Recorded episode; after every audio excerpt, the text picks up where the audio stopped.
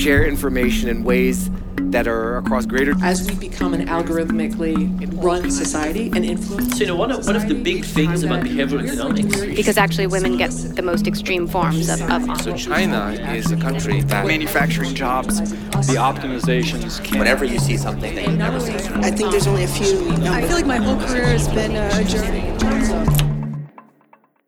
Live from the company amphitheater overlooking Grand Central Station, I'm Nick Weinberg, and welcome to Company Conversations.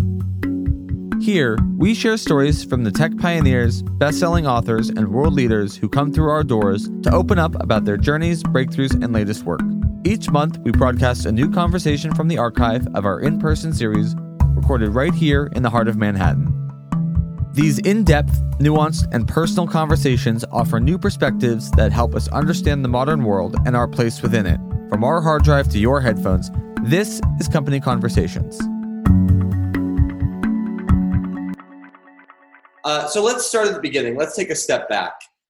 Um, the word innovation, if you Google it, you will read about innovation departments within companies, innovative technology, uh, innovative solutions. Innovation, as you say, is one of the most important events that happens um, today and you know previously, of course but it's also one of the most overused words. How do you define the word innovation? Well, I think it's a, a product or a practice that, as it were, goes viral, that, that, that catches on in the world. That's the secret of uh, uh, innovation, is that it must be something that people take up, people adopt, and that is popular with the consumer. Um, so we're, we're not talking about producing the original prototype, uh, we're talking about developing and and th- by the way this enables me to include the the endless improvements in things that don't mean uh, that you're actually doing something brand new for the first time. You're just making something a little better and often making it cheaper. One of the great stories of innovation is driving down the cost of something. Right and moore's law right Moore's law is a beautiful example of innovation, and it's beautiful and a beautiful example of the incremental and gradual nature of innovation. I think we've been a little transfixed by the concept of disruptive and breakthrough innovation. Actually, most innovation, even the breakthrough stuff, when you examine it closely, is surprisingly incremental and gradual. There are a number of people who use the words innovation and invention um, interchangeably can you tell us the difference between an innovation and an invention, an innovator and an inventor? What's the difference there? Yeah, well, I think um, the uh, Thomas Edison said innovation. So he said invention is one percent inspiration and 99% perspiration. And I think that quite nicely captures the difference between the words invention and innovation. Innovation wasn't much of a word in his day, so he didn't use it. But I think of Edison as an inventor, sorry, as an innovator. I'm getting in a muddle here. Um, because because uh, he didn't really pretend to be the person who produced the first prototype. He didn't do the first light bulb, but he did make the best, most reliable light bulb, and he did so by experimenting with 5,000 different materials from plants until he figured that Japanese bamboo was the best for making the filament uh, of a light bulb. There's a nice story that Charles Townes, the inventor of the laser, tells uh, about a beaver and a rabbit looking at the Hoover Dam. And the beaver is saying to the rabbit, no, I didn't make it, but it's based on an idea of mine. And I think that quite nicely captures the difference between the inventor and the and the innovator. Uh, the inventor is the beaver who comes up with the idea of the dam, but there's an awful lot of work goes into turning an invention into something practical and affordable and reliable and available to everybody. And that's the process of innovation. Right. And I think it's really interesting. You talk about it being kind of building on inventions, right? It's rolling it out. It's the recombination of a number of things that ultimately brings a product to market, uh, turns an invention into an innovation. So let's dive into the innovation process. One of the core arguments uh, within this book and in general around innovation is that you say we're looking at it incorrectly, that it's not really a top-down approach from you know that's being executed, you know, a master plan being executed, but really it's a bottom-up process that comes from the exchange of ideas um, sprinkled with a little bit of chance can you talk to us about um, what that means and some of the more salient modern day examples Yeah. Well, um, uh, rather than someone setting out and planning to develop something and getting there in one fell swoop, what really counts is the ability to inch by inch put together ideas from different directions um, uh, and often change direction halfway through. So the inventors of Kevlar and Teflon were both looking for something else when they came up with it. Uh, the inventors of the aeroplane are a very nice controlled experiment in how to do this because there were two of them, or rather, sorry, there are three because there's two Wright brothers and then there's Samuel Langley and they were they both uh, developed an aeroplane in December 1903, and one worked and the other didn't. Uh, and the reason Langley's one didn't work is because he'd done it in secret and he'd done it all at once, uh, and he'd uh, uh, executed a plan from the beginning, whereas the Wright brothers had over several years um, studied and developed all the incremental parts of the technology that they needed talking to lots of people as they did so, communicating and corresponding with the, the, the builders of gliders and other things all around the world until they uh, until they really had a all the, the, ingredients to put together. So they saw it as a much more gradual, much more uh, incremental, and much more collaborative process. And that was much more successful than the um, genius going off into his ivory tower and coming up with the right solution process. Right. So I think uh, that's, that's a, a, really nice example uh, of, of the differences between them. But if you think about even something as basic as the computer, the computer was invented in the last century. We can agree on that and it was uh, we know it was in full public view. You know, there's no great secrecy. Well, I mean, there was wartime secrecy, but you know, we know the history of the computer, and yet it's impossible to name the inventor of the computer. I mean, it's it's even impossible to name the first computer. I mean, Walter Isaacson makes the point that it's probably the ENIAC in Philadelphia in the 1940s, but you know, it lacked key features that uh, it didn't have stored programs, for example. Um, that are key features of a computer. So that's a good example of something, although we know the history very well, actually, when you come down to it, it doesn't make sense to talk about it as an invention created by one person who happened to be very clever. And we like to think of these stories, though, right? As humans, we are we love storytelling um, across industries, and so when we look at these inventions, we tend to look and try to find that one person who's responsible for all of it kind of thing. Um, yeah and and and that gave me a bit of a um, problem in writing this book because i wanted to write stories that people would enjoy reading. And of course the way to tell those stories is often biographical. You know you right. talk about the the inventors and what happened to them and how they got into disputes with each other and uh, how uh, you know they nearly failed and then they succeeded and all you know all the human drama and they fell in love along the way and all this kind of stuff. Uh, and in doing so i have to keep reminding myself and the reader that although this is uh, fun to read about you mustn't walk away from the feeling that this one hero did it all on his own. He just happens to be the life where it sort of um, where it sort of came together. So, and there are some very lively and extraordinary characters involved in in uh, innovation, but um, uh, the the there are also people like Gordon Moore, the person who uh, invented Moore's law, who's an absolutely central innovator in the story of the transistor and the integrated circuit and computing in general, and so the whole Silicon Valley story.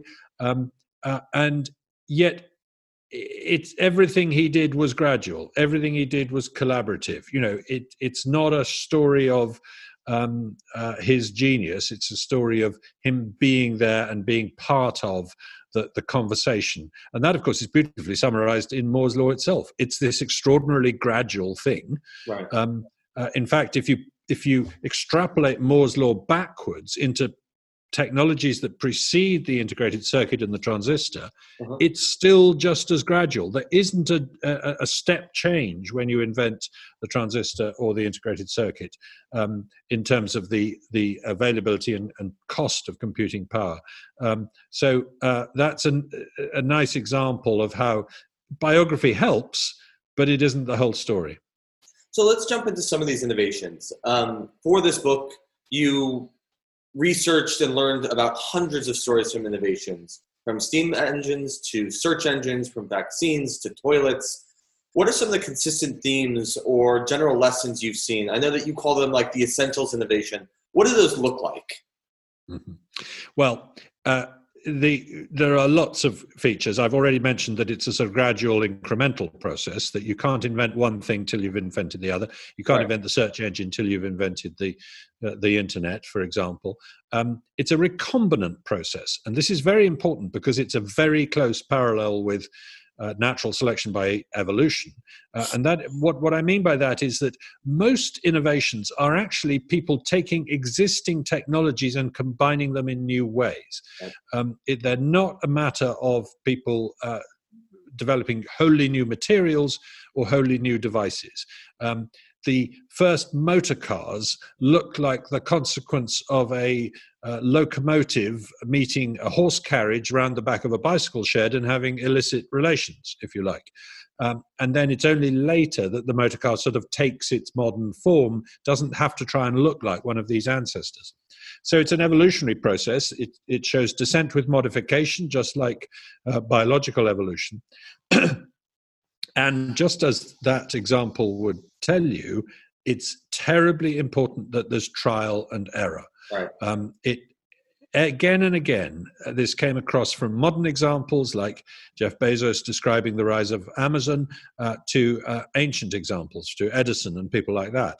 That the the the the key ingredient is to keep trying different things, not to have one plan and stick to it um, trial and error was very very important and error was very important. You know you have to get you have to be prepared to get things wrong. Again it was edison who said uh, i haven't failed i've just found 50000 ways that don't work um, which is quite a nice way of putting it i think. Um, so uh, uh, th- th- there's a lovely story about uh, the invention of the post-it note at 3m yep. in i think the 1970s probably and it was uh, some they were looking for a permanent glue that would work with paper okay? And they failed. They came up with a temporary glue that worked with paper. And um, uh, then they were they were going to throw this out and one of them a guy called art fry said hang on a minute. This is just what i'm looking for. I'm off to choir practice shortly and i always need to slip bits of paper into my uh, um, hymn book to keep my place and I don't like to damage the pages of the hymn book, so I don't want to put glue on the paper. But this stuff's fine. Uh, so he cut up some bits of yellow paper, and he put this stuff on the back, and the post-it note was born. But he, Art Fry, was always a great emphasizer of the importance of trial and error. He said you have to try five thousand experiments before one works. Mm-hmm. Um, so a follow-up question to this, because because you are an innovation, I would I would say an innovation expert based on all the knowledge you've gathered for the for this book. Um, yeah, but I've never innovated anything myself unless it's the book. So um, I, am a bit of a fraud in that sense. I'm I'm not sadly a, a tinkerer, gadget maker. I wish I was. There's always time to start. Um, innovations run the gamut, right? Uh, the spectrum. You have more low tech innovations like language. You have higher tech innovations like you know artificial intelligence and you know geoengineering a climate and things like that. Are these lessons that you talk about consistent across low tech and high tech innovations? Yes, I think they are. I think it's it's really intriguing actually that that you can be talking about lasers and quantum computers, or, or you can be talking about corrugated iron and toilets, uh, and uh, or you can be talking about things that don't even physically exist, like words um, or uh, the number zero. I have a section in the book on the on zero. Um, uh, and it's much the same story. It's a story of borrowing, a story of cross fertilization, a story of trial and error, a story of um, gradual, gradual development, a story of recombination, a story of slow development followed by sudden takeoff. I think this is another feature that I find so fascinating. Uh, I credit this to a guy called Roy Amara in Silicon Valley in the 1960s, who said that we uh, overestimate the impact of a new technology in the short run, but we underestimate it in the long run. And I think that's so true when you think about things like the internet. You know, around the year 2000, there were a lot of people, probably including me, saying, you know, this internet thing, it's overrated. It's just not delivering what we want. E commerce is never going to take off. Uh, all the all the um, dot com companies have gone bust. 20 years later, I don't think we're saying that. Right. So that, that, that, that, seems to be a sort of S-shaped curve that, that happens with innovations, that, that they're, they're very slow and disappointing uh, in the, the early stage, and then they, they, they truly suddenly uh, change the world. And I think when you think of innovation, a lot of them are overlooked. Um, specifically, I think some of the more low-tech innovations that still have tremendous impact I can't remember the last time I said out loud, you know, uh, thank God for language, right? You just, you know, you just take it for granted. You know, I can remember saying thank God for Zoom, thank God for the internet. You know, I wouldn't be able to to to to work without it. And so you share a, story within the book that's a really impactful example of a more low tech innovation. You talk about, I think it's in the early 2000s, maybe it was 2003, 2006 um, there was the introduction of insecticide in mosquito nets. And there was these studies done that I believe uh, showed like how much impact just that simple addition of insecticide into a net could be. And now that counts for, I don't know, 70% of lives saved due to malaria. In it's a simple innovation, massive impact. In a day and age where we're talking about AI and these moonshots, do you think that um, can you talk about the importance of low tech innovations yeah yeah well i love that uh, mosquito net example because uh, it's been a massive lifesaver. I mean, malaria mortality was increasing up until the year 2003. Uh, it's been decreasing rapidly since. It's about halved in the current century. Um, uh, that means millions of lives saved. And the main technology that's done that is a mosquito net, but not just any mosquito net. The big breakthrough was this idea of putting a little bit of insecticide uh, on a mosquito net, and um, uh, that's high tech in the sense that the, the insecticide is a high tech product, but it's not really high tech in any other sense. It's a very cheap uh, thing that you're producing. And it uh, so I, I wanted to trace the origin of this. You know, who had the first idea and how did they show that it was a good idea and how did they persuade the Gates Foundation to back it and so on. Uh, and I traced it back to an experiment in Burkina Faso in 1983, uh, so quite a long time before, um, where some French and Vietnamese scientists and Burkina Faso colleagues uh, did uh, this very neat experiment. They had 36 huts all designed to trap mosquitoes in, uh, and they made 36 volunteers sleep in these huts for five months. And um, uh, they collected every mosquito that tried to get into the huts, and each of the huts had a net in it. It was either um, impregnated with insecticide or not, and it was either torn with holes in it or not. And so I asked one of the French scientists, why was this? You know, why, why do you want to tear holes in a mosquito net? That seems crazy. Right. Uh, and he said, well, the point is the wear and tear of everyday life will mean that they often end up with holes in it. So we wanted to know, does that make them useless immediately? Or does it help or does, does it make very little difference if they've got um, insecticide on them. And it turns out that, that, that, the insecticide is a huge deterrent to the mosquitoes, as well as lethal to them if they land on it and, and taste it.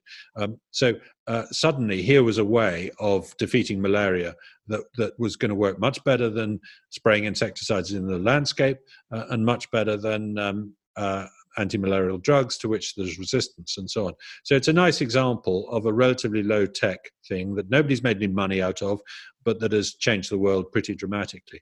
But I talk in that same chapter about things like corrugated iron, about things like toilets, about things like container shipping, but also restaurant menus when you think about it, the purest example you can think of is food innovation. You know, is the fact that you go to restaurants and and and they they serve you new dishes. Um, uh, new combinations of food. They, they're, they're, into recombination big time. So much so they're going to run out of combinations at some stage, I suspect. You know, Japanese fusion fused with Ethiopian food. I haven't had that yet, but it but it it's only a matter of time, I'm sure. Um, uh, and and you know, it turns out once you dig into this, restaurants have R and D departments. You know, and they you know they actually set aside time to do experiments to, to find new things that'll work. Uh, and then they you know they sometimes go a bit overboard and and do food that you know looks and sounds amazing but isn't actually particularly good to eat. Um, uh, but you can charge a lot for it. Um, and then of course you can innovate in the other direction of making food more convenient. And i tell the story of the mcdonald's um, uh, franchise, you know, which is a, a very nice example of somebody, uh, Ray Kroc, taking a, an invention, which was the sort of um, the the the, the uh, um, hand wrapped uh, burger, um, and turning it into an innovation that changed the world. And so, would you say that low pact innovations have just as much impact on the world as? Yes. Um, I, I, I think we make a mistake if we think that the word innovation necessarily means high tech and digital. Um, uh, it quite often has recently because a lot of the low tech stuff that's changed our lives, like toilets, came along quite a long time ago.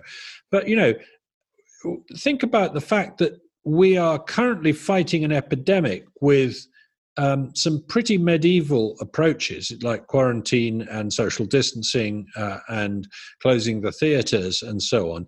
And we are innovating in all sorts of low tech. I mean, sure, we're doing high tech innovation, vaccines and antiviral drugs and so on, but we're also doing low tech innovations like, you know, uh, just new habits. Not, I suspect we probably won't go back to shaking hands after this, um, like, uh, you know, perspex screens in, in stores and things like that. Uh, so I, uh, I think it's important not to underestimate the low tech stuff uh, that goes on all the time. It seems to me that there's an inherent relationship between profit and innovation. And the ones that are less profitable don't seem to get kind of the limelight. Um, there's been a shift in the zeitgeist, in the business zeitgeist over the past you know, 20 years or so, where businesses can now be successful, but also do good. They're not mutually exclusive. Um, it's not just shareholder value that's taken into mind, but stakeholder value. I think um, Ray Anderson may be one of the first people I heard about. He's the inventor of the floor carpeting. Um, you know, hundred percent. Do you remember Ray Ray Anderson? No, I don't think I do. But uh, uh that sounds a great story. Floor carpeting. There are these textiles that. It's not, oh yes. Right. It's not one yes. yeah. to replace, and it was running on hundred percent renewables. They were making a ton of money. Um, but this is becoming more and more important for younger companies to be thinking about their impact um, and what they're building. So my question to you is, how would you suggest how, how can we encourage more companies to be thinking about impact as well as profit? Mm-hmm. Yeah, well, it's a really good question, um, and uh, the, the the the way to do it, I think, is to focus rigorously and relentlessly on what customers actually want. Because if if people uh, uh, you know you, you can't go to the market and say i've got a device here that you should want uh, and expect people to agree with you. But if you go to the market with something that really does deliver genuine benefits to people and improves their lives, and or in the case of the mosquito net, saves their lives, or you know the whooping cough vaccine that these two wonderful women in Michigan, uh, Pearl Kendrick and Grace Eldering, invented in the in the 1930s, you know they did that in their spare time. They never made a penny out of it. Um, uh, they uh, changed the lives of kids all over America and the rest of the world. So uh, you know, if you sat down and said to a poor family in Michigan in 1932, what would you really want? Quite high on the list would be for my child not to not to die of whooping cough. It was one of the biggest killers in the U.S. at the time, um, uh, and so let's go out and solve that problem. Um, and uh, that's sort of a, a good example, therefore, of thinking about, as you say, the stakeholders, particularly the consumer, um, if that's the right word in this context. It probably isn't the right word in this context. So, um, but I don't think, apart from that, that it's that it's important to get too hung up on whether or not uh, you're aiming to make a profit or not. I mean, the Google guys were very ideological. Not that's the wrong word. Idealistic uh, to start with. Um, uh, and they they weren't thinking about making money, uh, and they weren't thinking about taking advertising. Uh, but it gradually became clear to them that they could. But they didn't feel they were abandoning their ideals. They felt they were um, providing this incredible service for us all as we navigated the internet, um, and that the profit they were making was going back into improving the product and de- delivering new products. And I think that's true. I think, you know, uh, great innovators drive down the cost of some of, of fulfilling a need in your life. Mm-hmm. Um, and they get rich in the process. Right. You know, Malcolm McLean, the inventor of container shipping, um, he's not the only one, but he's a key figure in the story. He, uh, uh, throughout the 50s, 60s, and 70s, you know, he relentlessly pushed this this concept that instead of uh, unloading and and reloading a ship in a port, uh, you actually bring pre-packed containers from the factory and stick them on the ship, and it takes um, uh, much less time to load the ship, and so that you dramatically cut costs. Was he's responsible more than anyone else, I would say, for the growth of global trade, for the idea that you know you get stuff from China or or Japan um, rather than have it made uh, nearby where you live, um, and has therefore cut the cost of living for millions of people. You could also say he's responsible, therefore, for some of the job losses that go with that kind of thing. But then he's also responsible for the job creation that goes with that thing. And one of the interesting features of that story is the huge resistance by the uh, the dockers unions, the, the longshoremen's unions, to his innovation. But then they switch switch tack because they realized that actually, as the part of what he was delivering was a much much safer life you know um, it, the accidents were frequent uh, and it was a crippling and dangerous um, profession uh, and it became better paid and much safer and the, the hours became more reasonable as a result of the container shipping. Sure there were less jobs to start with but soon trade grew and then there were just as many jobs and they were better jobs. Right. So a lot of people would argue that a lot of the innovation today specifically is coming from startups. Can you talk about the the role of startups in the innovation ecosystem?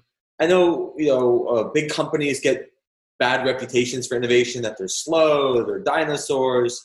Can you just talk about, I guess, whether or not um, big corporations aren't getting the credit that they deserve, and what you know how startups contribute to this entire innovation ecosystem? on the whole, I think the cliche is true that big companies are bad at innovation. Um, if you look at what happened to Kodak uh, or indeed Nokia, um, you know, Kodak was biggest film company in the world. It knew what was coming because it had invented digital photography itself, right. but it didn't develop it because it thought it wasn't a very good product and it didn't like the idea of threatening its own uh, industry. It doesn't didn't want to cannibalize its own business, um, as it were. But it was so as a result, it was taken by surprise and it was blown uh, to smithereens by the invention of digital photography. Um, Nokia became the biggest mobile phone company in the world. Uh, very innovative very adventurous very exciting spending more on r&d than the rest of the mobile phone industry put together at one point. But that didn't save it because what happened to nokia was that it became so invested in voice that it didn't see data coming. Um, and uh, it again was reluctant to cannibalize its own uh, business in in switching to data. It ended up being sold for a tiny fraction of its previous value uh, um, to to someone else. So so on the whole, I don't come to praise big companies. They they tend to buy in innovative stuff. The pharmaceutical industry relies heavily on smaller biotech companies these days mm-hmm. uh, for innovation. Um, very occasionally, you find a good example of a big company that that does keep its innovation engine purring uh, Procter and Gamble did a, U-turn at one point and said it's no good just having our own research department.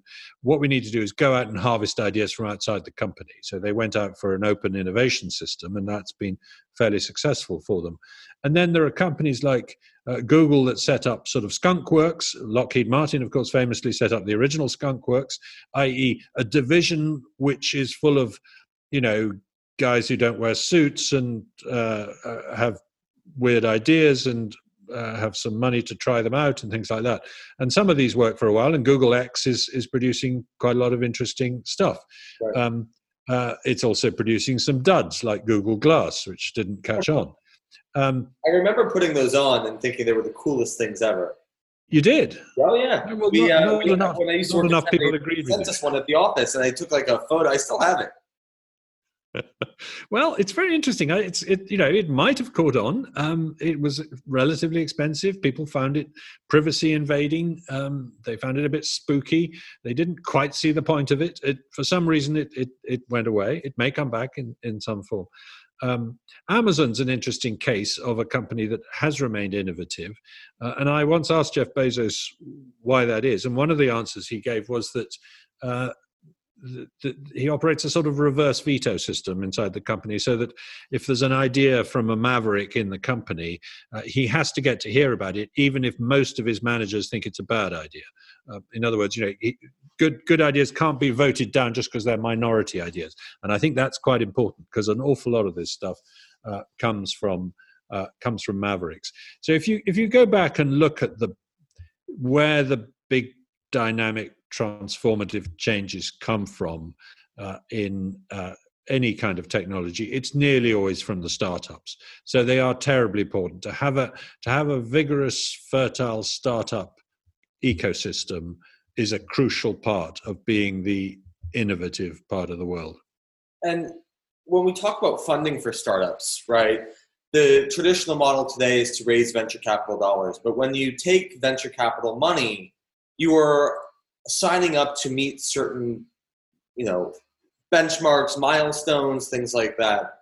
And so what you've seen is the rise of some really incredible companies and the rise of some not so incredible companies because they had that funding from venture capital. But you've also seen the demise of many great companies because they weren't able to reach that Series A milestone, that Series B milestone, so they've gone under.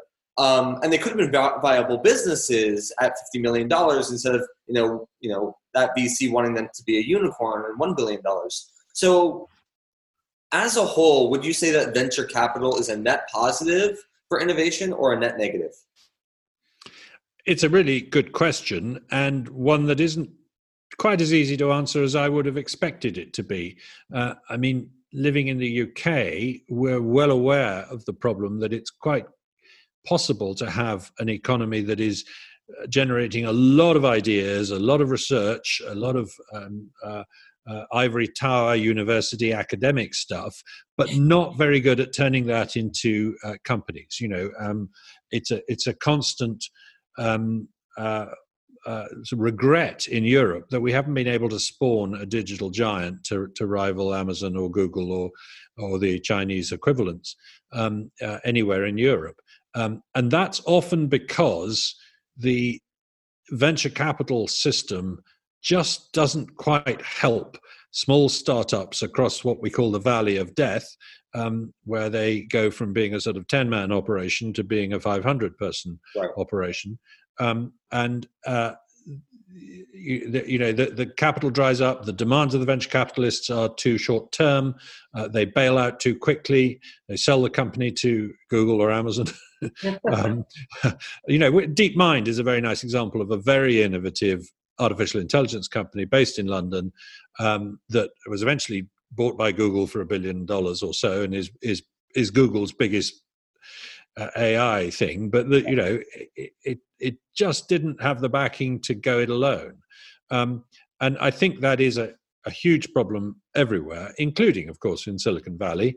Um, but of course, one thing that's changed in the digital world compared with um, 20, 30 years ago is that quite often the amount of capital you need uh, to, to start a, a, a business, an online business, isn't that great. You know, I mean, Facebook didn't need that much money compared with, say, uh, you know, uh, Microsoft, you know, because they didn't need to build a factory to the same extent. Um, uh, they need to pay for web service space, which is quite expensive, and you know, uh, servers yes. like that maybe not as quite as expensive as building a factory, but there still are some heavy costs.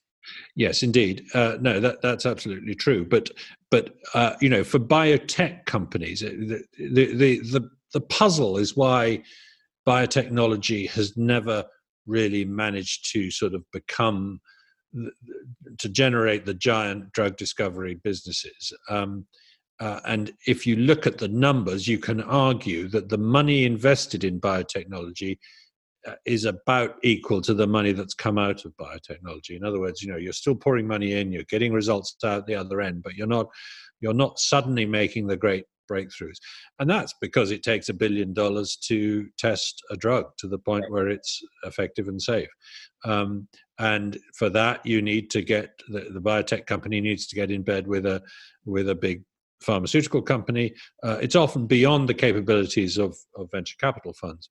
Right. I mean, on the whole, yes, you do need venture capital. You know, this, whether whether you're talking about the Italian city states in 1400 or or Victorian England in 1850, um, the, the the key guys needed backing from chums with lots of money. You know, um, angel investors were always a big part of the story, um, and they still are. But I would say it's the it's the angels that are more important actually than the, the publicly traded venture capital funds. Love, they get too cautious. I love the title you just gave VCs. VCs, chums with lots of money. yeah. Well, it's about right, isn't it?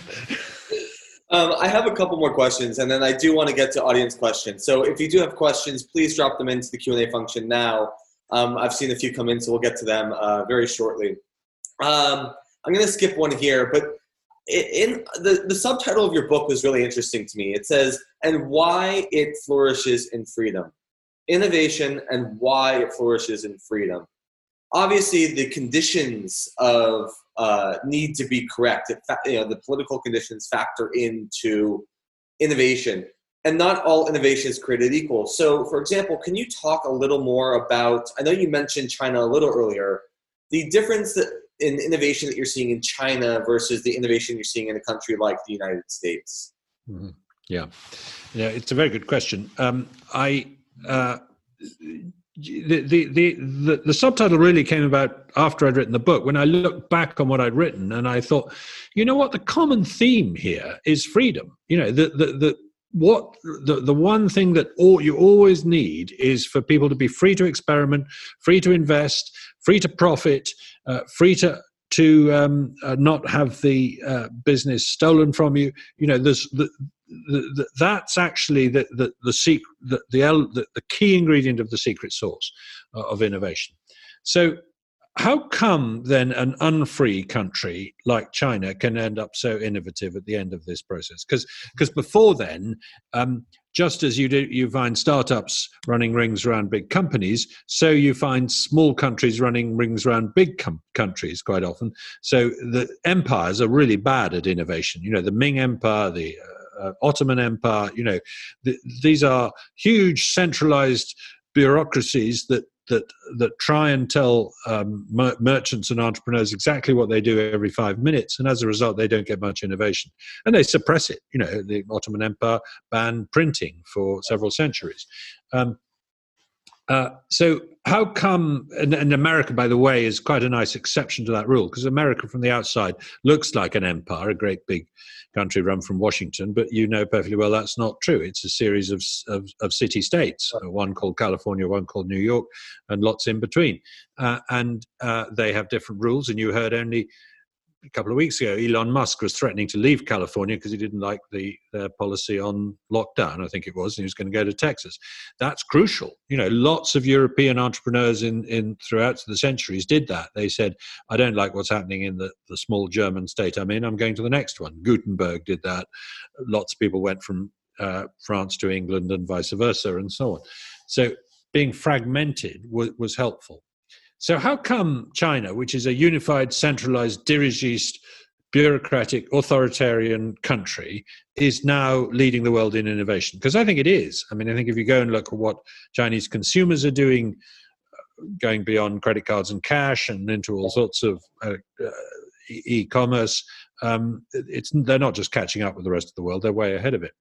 Um, uh, and my answer is that actually, it isn't that it is still quite free as long as you don't uh, annoy the Communist Party. In other words, at a certain level, you know, political innovation is out. Clearly, you know, you can't start a new political party in China. Uh, but if you want to start a widget manufacturer and you want to build a plant and make this new widget, um, you don't uh, have that many bureaucrats and beadles and officials who you have to ask permission from. It's actually very permissionless down at that level in the undergrowth of where the entrepreneurs operate. Um, but do I think that this situation is sustainable where the world's most innovative economy is also an increasingly authoritarian regime? No, I don't. And I don't I think something's going to have to give there. Either we're going to have to see a democratic revolution in China uh, or the um, the bushfire will move on. It'll go to another place, possibly India, which has a lot of things going for it, um, but it also has bad infrastructure, too much uh, regulatory bureaucracy, and so on. You know, but it's uh, but it's got a lot of um, education and uh, sort of spontaneous order and you know relative freedom to start businesses. Um, uh, so um, uh, that's my feeling on China is that it its time is in the spotlight now, but if it persists in being a top-down dirigist regime that tries to tell us what innovations we can have and which we can't, it won't last. What's fascinating to me is, you know, we hosted, I believe, a year and a half ago, Kai Fu Lee, uh, incredible uh, mind, um, specifically within the field of AI and we were we asked him the question about what is a day in the life of um, someone in China versus the U.S. The average day, and in terms of innovation, everything in China is done through one app. Really, I mean, there are yes, other apps, absolutely all, all, concentrate the way you pay your friends, the way you order your meals, the way you order your cars. Um, things like that in the U.S., you know, you go to Venmo or PayPal to you know shoot money to your friend, or the Cash App, which is now popular. Uh, social media is all you know fragmented. So that to me is really interesting. Is how long can that go with China, um, with one kind of company dominating everything, owning everything in a way? Yeah, that that that feels like uh, uh, uh, it's heading for a Ming Empire type um, fossilization. I mean, it's you know it's working fantastically well at the moment, but it it, it that that will turn into a conservative company. The owner of that app. so I'm going to skip one more question, ask you a last question, and then we always end on rapid fire. Um, quick, quick questions, quick answers. Short answers. Yeah. So the last question I have uh, for you is your book, uh, "The Rational Optimist," came out ten years ago. You gave a fantastic TED talk that was related to it do you can still consider yourself a rational optimist 10 years later especially in a world that seems to be crumbling climate change covid-19 things like that uh, yes, I do. And the reason is because during that 10 years, I've gone around talking about the book and I've been asked that very question every time. There's always been a different reason for it the financial crisis, the war in Ukraine, the war in Syria, climate change, the euro crisis, whatever it might be. You know, surely you can't still be an optimist when you look at what's happening in the news at the moment.